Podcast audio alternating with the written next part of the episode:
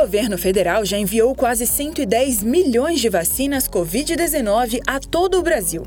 Até chegar no braço do brasileiro, as vacinas passam por algumas etapas. Após a aprovação da Anvisa e a compra das doses, as unidades desembarcam em São Paulo e seguem para o centro de distribuição logístico do Ministério da Saúde no aeroporto de Guarulhos. Lá, são armazenadas e passam por controle de qualidade. A estratégia de distribuição leva em conta a quantidade de doses disponíveis e a estimativa populacional em cada cidade dos grupos prioritários definidos pelo Plano Nacional de Vacinação contra a Covid-19.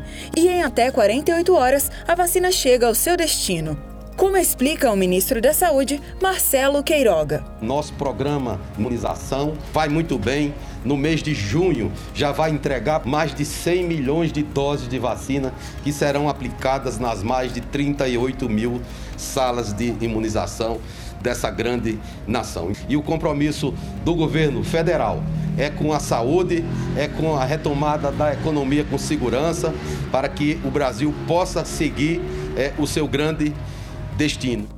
Pela primeira vez na pandemia, o Brasil alcançou a média semanal de 800 mil vacinados por dia. Este foi o Minuto da Casa Civil da Presidência da República. Acesse casacivil.gov.br.